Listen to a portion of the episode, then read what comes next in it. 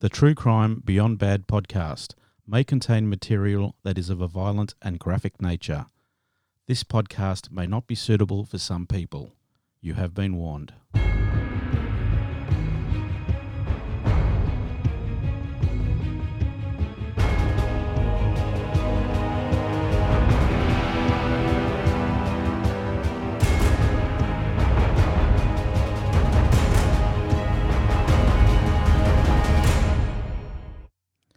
Hello, and welcome to the True Crime Beyond Bad podcast. My name is Rob, and I am your host. I hope you're all doing well and enjoying the podcast.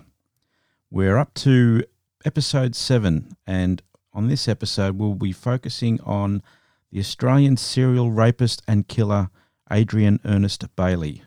The prolific rapist and murderer began his life of crime in 1990 with the rape of a 16 year old friend of his sister and coming to an end with the murder of Jill Meagher in 2012. My website is coming along nicely, and all episodes are available for download or you can stream them there as well. I encourage you to visit the website and leave a comment. I have just created an email address where you're welcome to send suggestions for future episodes. The email address is truecrimebeyondbad, all one word, at gmail.com. Join me at Facebook, Twitter, and Instagram. All links will be provided in the show notes. This podcast is available on all your favorite platforms and apps. So, grab your favorite beverage, sit back and relax. This is True Crime Beyond Bad.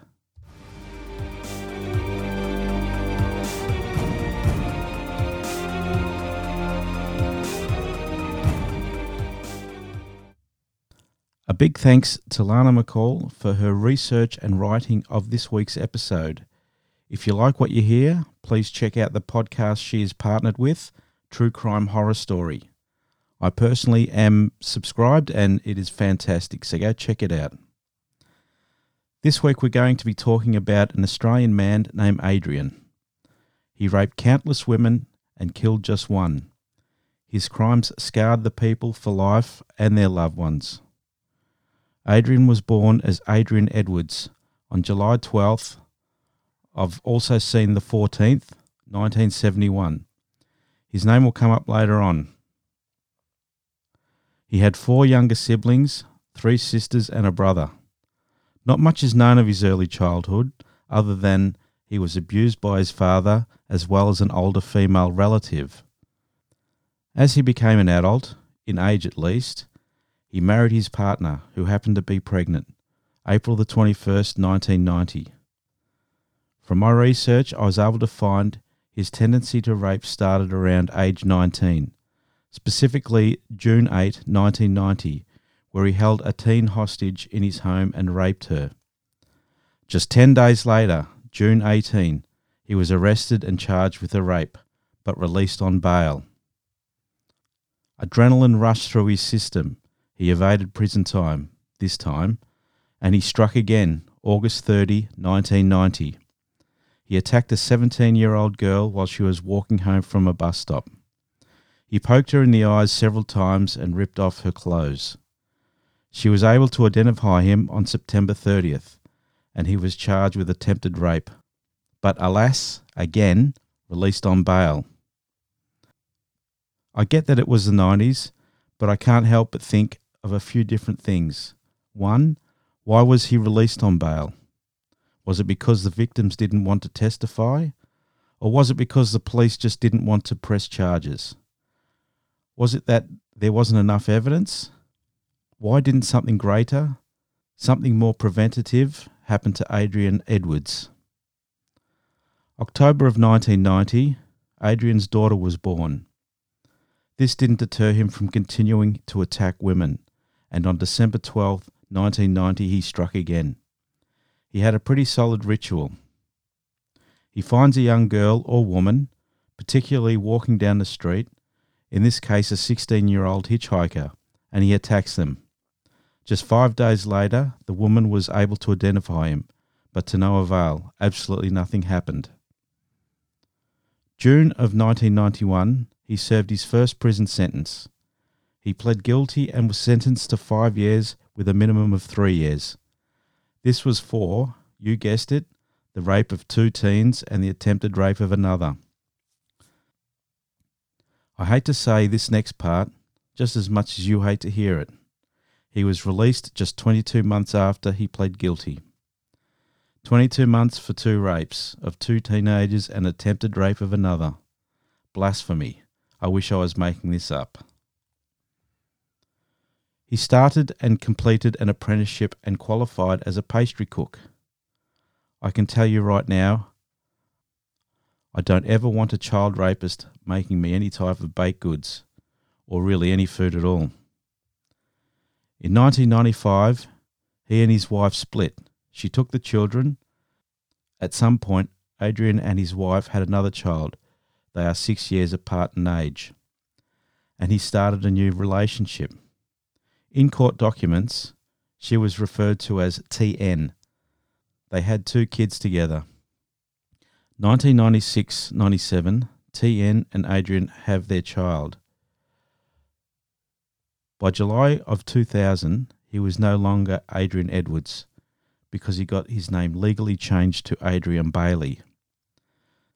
There has never really been a reason from his mouth why he did this, but I suspect it's to hide the fact that he was a child rapist. Two months later, not even, September 1st, 2000, another rape. His first in a string of six women in the St Kilda area that lasted until March of 2001. All of the women were taken to his car, driven to a lane, and violently raped in his car. I'll talk later about one case that came from around this time. Court documents refer to the victim as GH. Though his name changed, Adrian certainly didn't. In 2001, Adrian spread the seed with TN again, and they welcomed another child. April 26, 2002, Adrian is jailed for 11 years with no possibility of parole for 8 years for attacking those five women. March 17th, 2010, Adrian is released on parole. At this point, his marriage to TN ended and he began yet another relationship in October of 2011. They lived in the back room of a house in Coburg. Come February 2012, he appeared in Geelong Magistrates Court. What for? He king hit a 20 year old man, leaving him unconscious with a broken jaw. He pled guilty and was sentenced to three months in prison.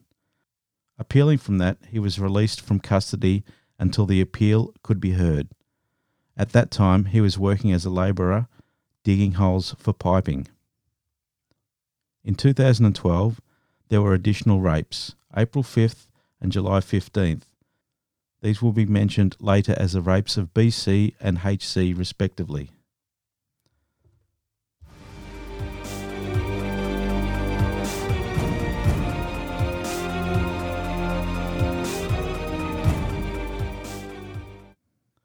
September 22, 2012. 29 year old Gillian Jill Meagher, an Irish ABC staffer, was having a great night out with friends. She went bar to bar, just again having fun. She was in Brunswick, a suburb of Melbourne, at Etiquette Bar, just off Sydney Road. She was leaving just around 1:30 a.m. when she started to walk home after rejecting a colleague's offer to escort her. It was only a 700 metre walk, and her husband was waiting for her at their shared flat. Ten minutes. That's the amount of time it took to walk from the bar to her home. Unfortunately, Jill would never make it home. CCTV cameras caught her on her journey, minute by minute, passing miscellaneous shops and bars. From the footage, police would note that there was no sign she was affected by alcohol. Just as Jill passes a sign for Jim Malakos Real Estate Agency, another person is on the CCTV cameras now. He would later be identified as Adrian Bayley. He was walking behind her. He was reeling from an argument he had just had with his girlfriend, strolling to ease the emotional toll. They stop. Adrian confronts her outside the Duchess Boutique, a formal clothing store. It was just before 1:38 a.m.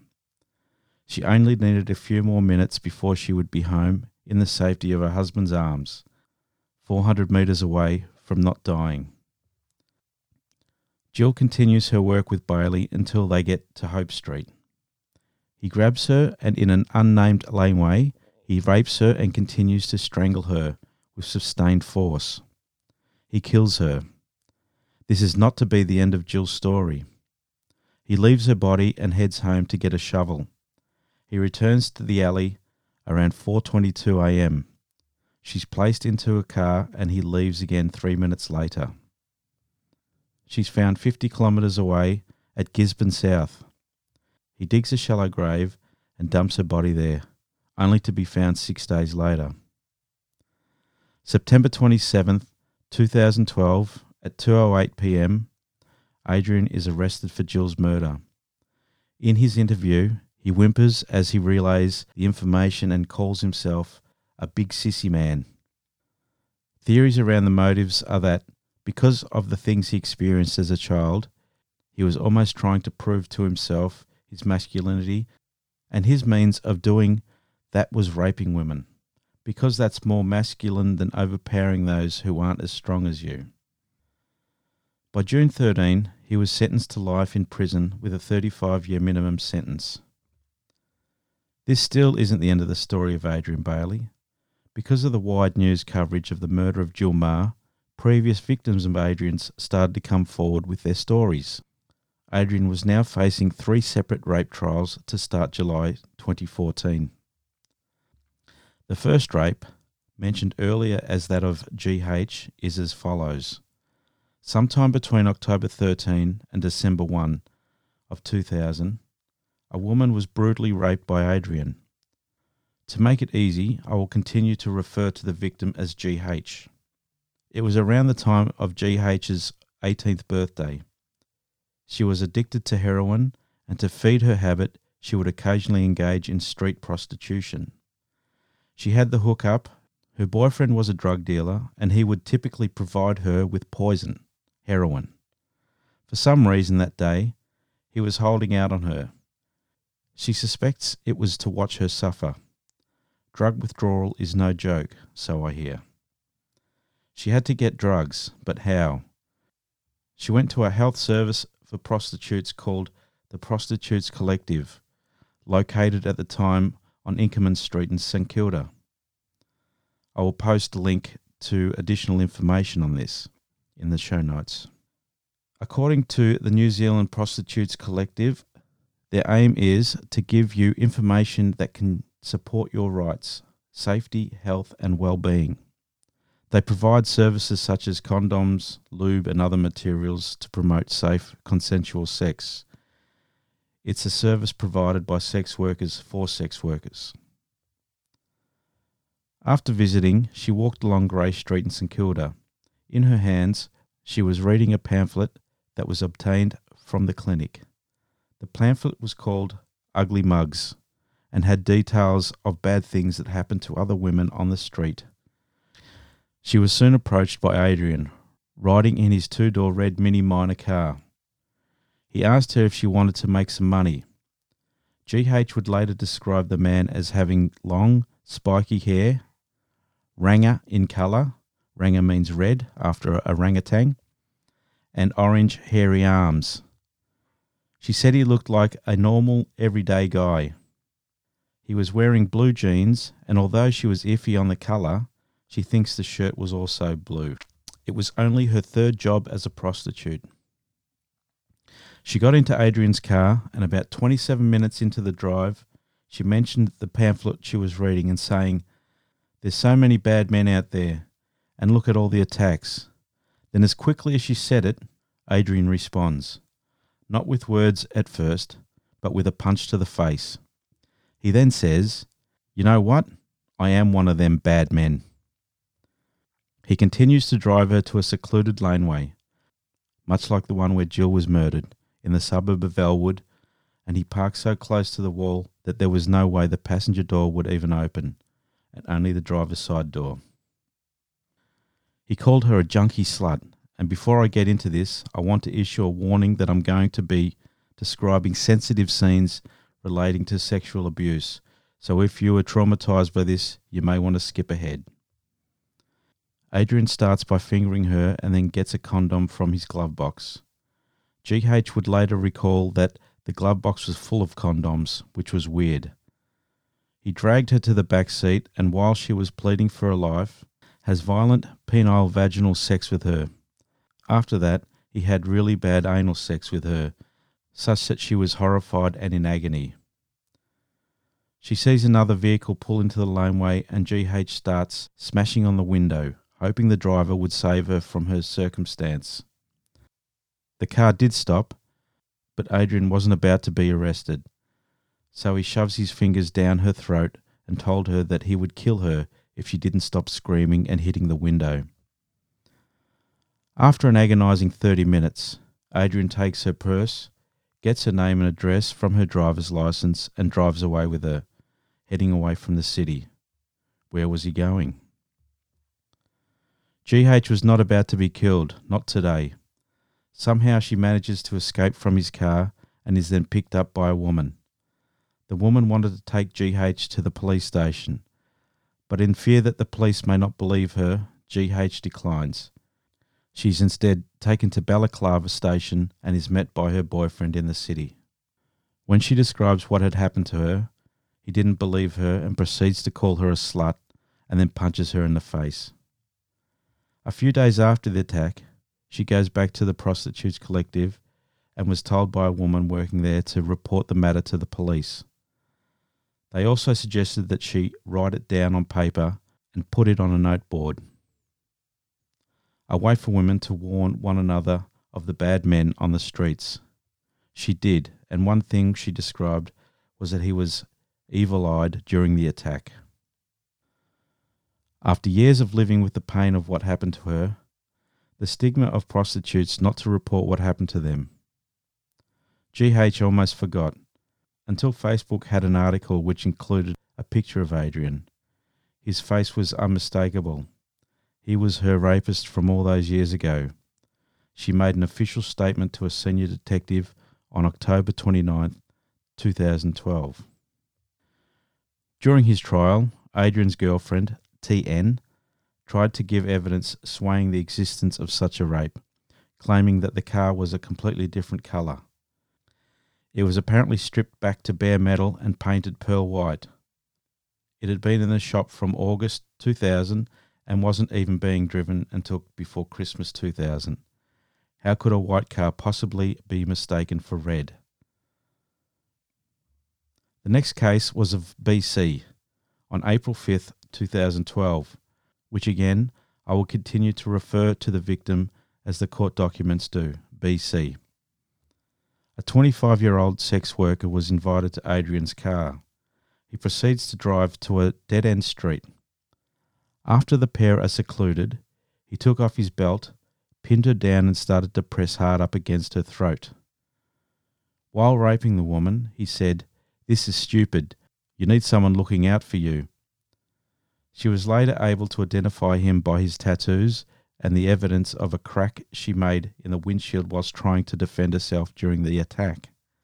The third case was that of HS, which took place Saturday, 14th 2012.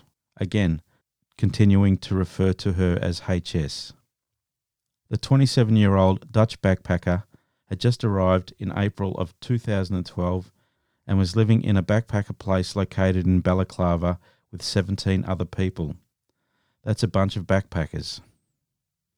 On the night of July 14, around 11 pm, she and two of her flatmates went to the Elephant and Wheelbarrow Hotel to meet some other housemates. Before leaving for the hotel, she pre gamed, as they call it in the US, and she had a couple of wines. And while she was at the hotel, she had a couple of beers. She left alone around 2:30 a.m. And unlike Jill, who walked steadily, she was a bit tipsy or drunkish. She didn't go back to the flat, however. Instead, she went down Fitzroy Street to the Esplanade where it turns into Carlisle Street. She gets to about 20 metres down the road when suddenly a car pulls out and stops. The man started talking to her from the passenger door. She said the car was small and looked like a Volkswagen Polo. She thought the car was red, but it was dark, so she couldn't be definitive. Adrian says to her, Okay, well, that car in front of you is following you, so can I give you a safe ride home? How astute. If only she knew what she was getting herself into. At this point, it was about 3 a.m. She said the interior was really new and smelt new, and the seats and everything else were black in colour, and in the middle there was an analog clock. During her testimony, she also said that there was a digital clock, closer to the driver than to her with a blue screen with dark numbers, and didn't think the dash had an analog clock. Adrian's girlfriend, TN, said that his car had a completely black interior. Once she got in, they went to Westbury Street and went into a parking place away from the road. While sitting there, without warning, he jumped at her. He started kissing her, putting his tongue down her throat. It all happened very fast, she recalled. She was flabbergasted and in distress. She screamed at him to let her go and tried her hardest to protect herself. She tried to leave through the door, and to deter her from leaving, he grabbed her hand and really clutched her into her seat. He continued to assault by smacking her face and putting his hand over her mouth, trying to muffle her yells and screams for help. He held her by the throat to hold her back and told her that she couldn't get out and nobody would hear her screams. In a move similar to the one of the other rapes, he took her passport and hid it from her. He lifted her top, unbuttoned her jeans, and ever so slightly pulled them down. HS was not giving up. She tried to push him off, but he takes her hand, places it on his penis, and makes her rub it for a few seconds. He then instructed her to take the right leg out of her jeans. Once her leg is free from the safety of her pants, he pulls down her underwear and she says that's when he got aggressive. He rapes her vaginally for five minutes or so. I predict the longest five minutes of her life up until that point. She's not just a fighter, she's a smart thinker. So HS plays into what he wants. She believed if she were to satisfy him, she would live. So, in an unprecedented move, she pretends to willingly take part in the intercourse, knowing full well it's just a part. She's not really enjoying this. She suggests that the pair head back to her house, claiming that the car was not a good place to do this. And even though she knew she had 17 roomies, she tells Adrian that she lives alone. Gold star for you, HS. He stops what he's doing, pulls himself out of HS, and advises her not to put her pants on. She drapes the loose leg of her pants over her leg, trying to keep her dignity. As they arrive, he let her put her undies and pants back on. As they exited the car, he holds her hand and they walk towards her home. He's not chancing losing her, not today. As she opens the door, she ran straight to the bathroom, and some of her roommates were in the living room, witnesses to the stranger at the door. He takes a few steps into the home and then jolts out. It would be the last time he saw her. She tells all her housemates about the attack and mirrors that she thought she was going to die. She called the police the same night and said she was force fucked. The information she gives police on the description was Australian man, around 35 years old, of medium build, not too high, about 170 to 172 centimeters, five foot five to five foot six, and was Caucasian. I think like white skin, blonde hair, clean shaven. She also said he had gel in his hair, spiked, and that his head was sort of square shape. Sounds familiar, no?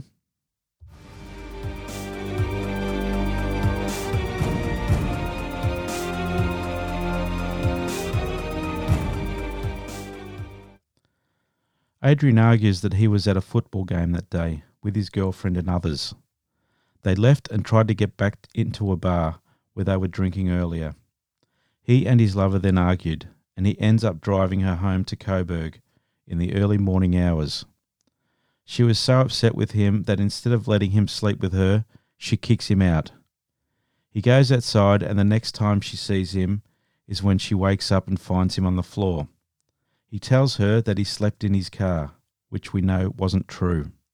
Because of the way Adrian was identified by GH, using recent photographs instead of a photograph from him at the time of the rape, he won an appeal. His sentence was brought down from 43 to just 40. In resentencing, the Court of Appeal judges said that his offending was horrid and left little optimism concerning his prospect for rehabilitation. They also said, over many years, the applicant has shown a depraved predilection to attack, degrade, and humiliate women. Jail, thankfully, hasn't been all rainbows for Adrian. Just recently, May 10, 2019, Adrian was in a fight with a man named Stephen James Hunter. Stephen was in jail for stabbing two women and murdering them. This was Victoria's max security Barwon prison. Adrian ends up getting stabbed in the debacle, but I don't imagine too many people are shedding tears for him. Because of this, as well, it changed the ruling on the sex offenders register. At the time Jill was killed, Adrian was considered a serious sexual offender, but for some reason he wasn't on the sex offenders registry. Now the law is that it is mandatory to register pedophiles. It is discretionary, however, to list offenders whose victims are adults. So that's what we have this week a man who, despite his charming looks and normalcy, turned out to be a sick rapist and killer. I continue to wonder, though, what was it about Jill that cracked Adrian? Did she fight back too hard? Was he in fear for himself? Did he get bored of just raping women that he now needed to kill them? Or was it random, a freak accident? He just meant to strangle her and was too rough. No matter the reason, none of the women brutally attacked by Adrian Bayley or Adrian Edwards deserved what happened to them. And I'll tell you what, I hope he has a horrible time in jail.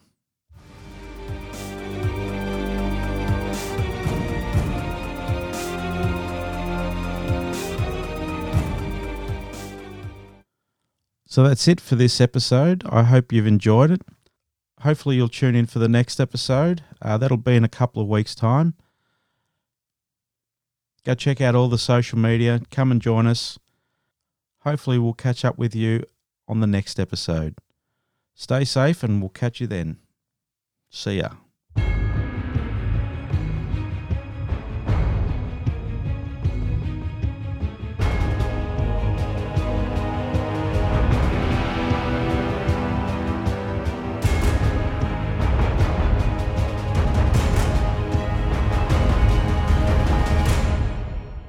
Got their magnums. They want to hurt the poor people in the street. I've got my magnums. I'm ready. I'm loaded.